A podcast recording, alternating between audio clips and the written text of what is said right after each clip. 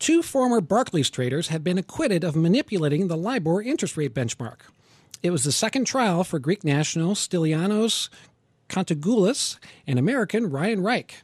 The jury couldn't reach a verdict the first time, although three colleagues were convicted and another pleaded guilty. It's the latest development in a global investigation that has cost firms about $9 billion in fines. To talk about the investigation and the latest verdict, we have Cornelius Hurley, professor at Boston University Law School. Uh, welcome. Thanks for joining us. Um, can give us a sense of what went into this trial, if, if you would? Uh, first of all, what was the case against these two men? Well, uh, quite simply, it was a case of manipulating uh, LIBOR. And if anybody's interested in uh, learning more about this, there's a new book that just came out by David Enrich called The Spider Network. Uh, and he gives all the gory de- details of it. Basically, what it is is an old fashioned case of uh, infinite information asymmetry, where uh, one side of the trading floor uh, knew what the, the rates were going to be for LIBOR, and the uh, rest of the market did not. The uh, critical difference here is the information asymmetry is what we would today call fake news, uh, because it wasn't just asymmetric, it was created.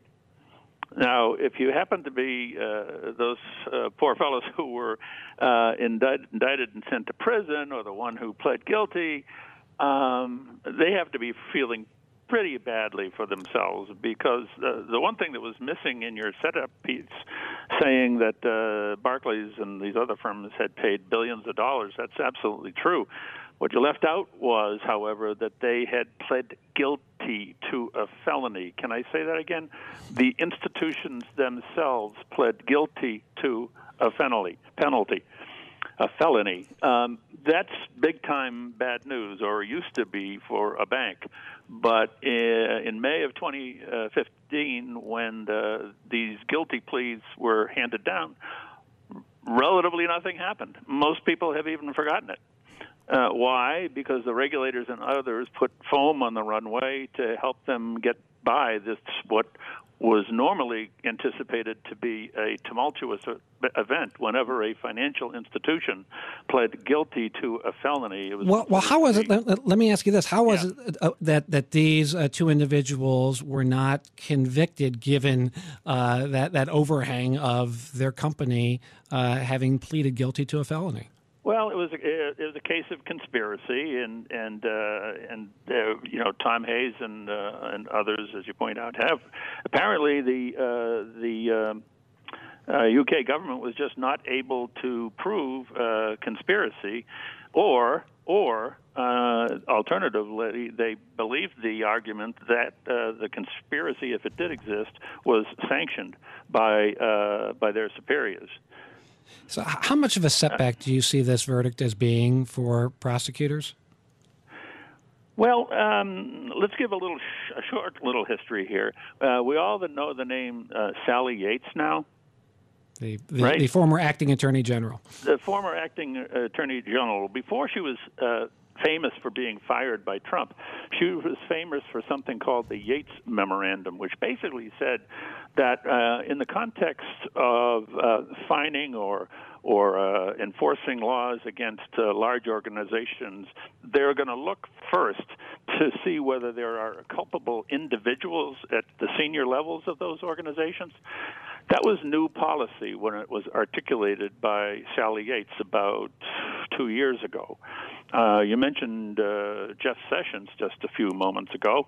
Uh, we wonder whether, uh, of the many policies that he is re- repealing uh, under the Obama administration, the Yates Memorandum and the policy that goes with it is one of them. So uh, the, the answer, that's a long-winded answer to your question is uh, we we shall see. What, what are you looking for next in LIBOR? What's what, what's sort of the next, and what perhaps may give us a clue as to, to the answer to that last question you posed about how the, the Sessions Justice Department will handle things? Well, it seems that LIBOR, since it was um, revised and um, now is um, Thomson Reuters is involved in it, and it's it's uh, somewhat different. These events, by the way, took place uh, some of them before the financial crisis. Um, so, so far as I'm aware, and I'm not in the market every day, but so far as I'm aware, LIBOR is functioning today. Here's here's the rub. Uh, and this is probably a story for tomorrow. Just well, I'll give you. We only have about thirty seconds, so let's. Thirty so. seconds. Thirty seconds. Uh, the the Trump administration has uh, signaled that it wants to go back to the Glass-Steagall era.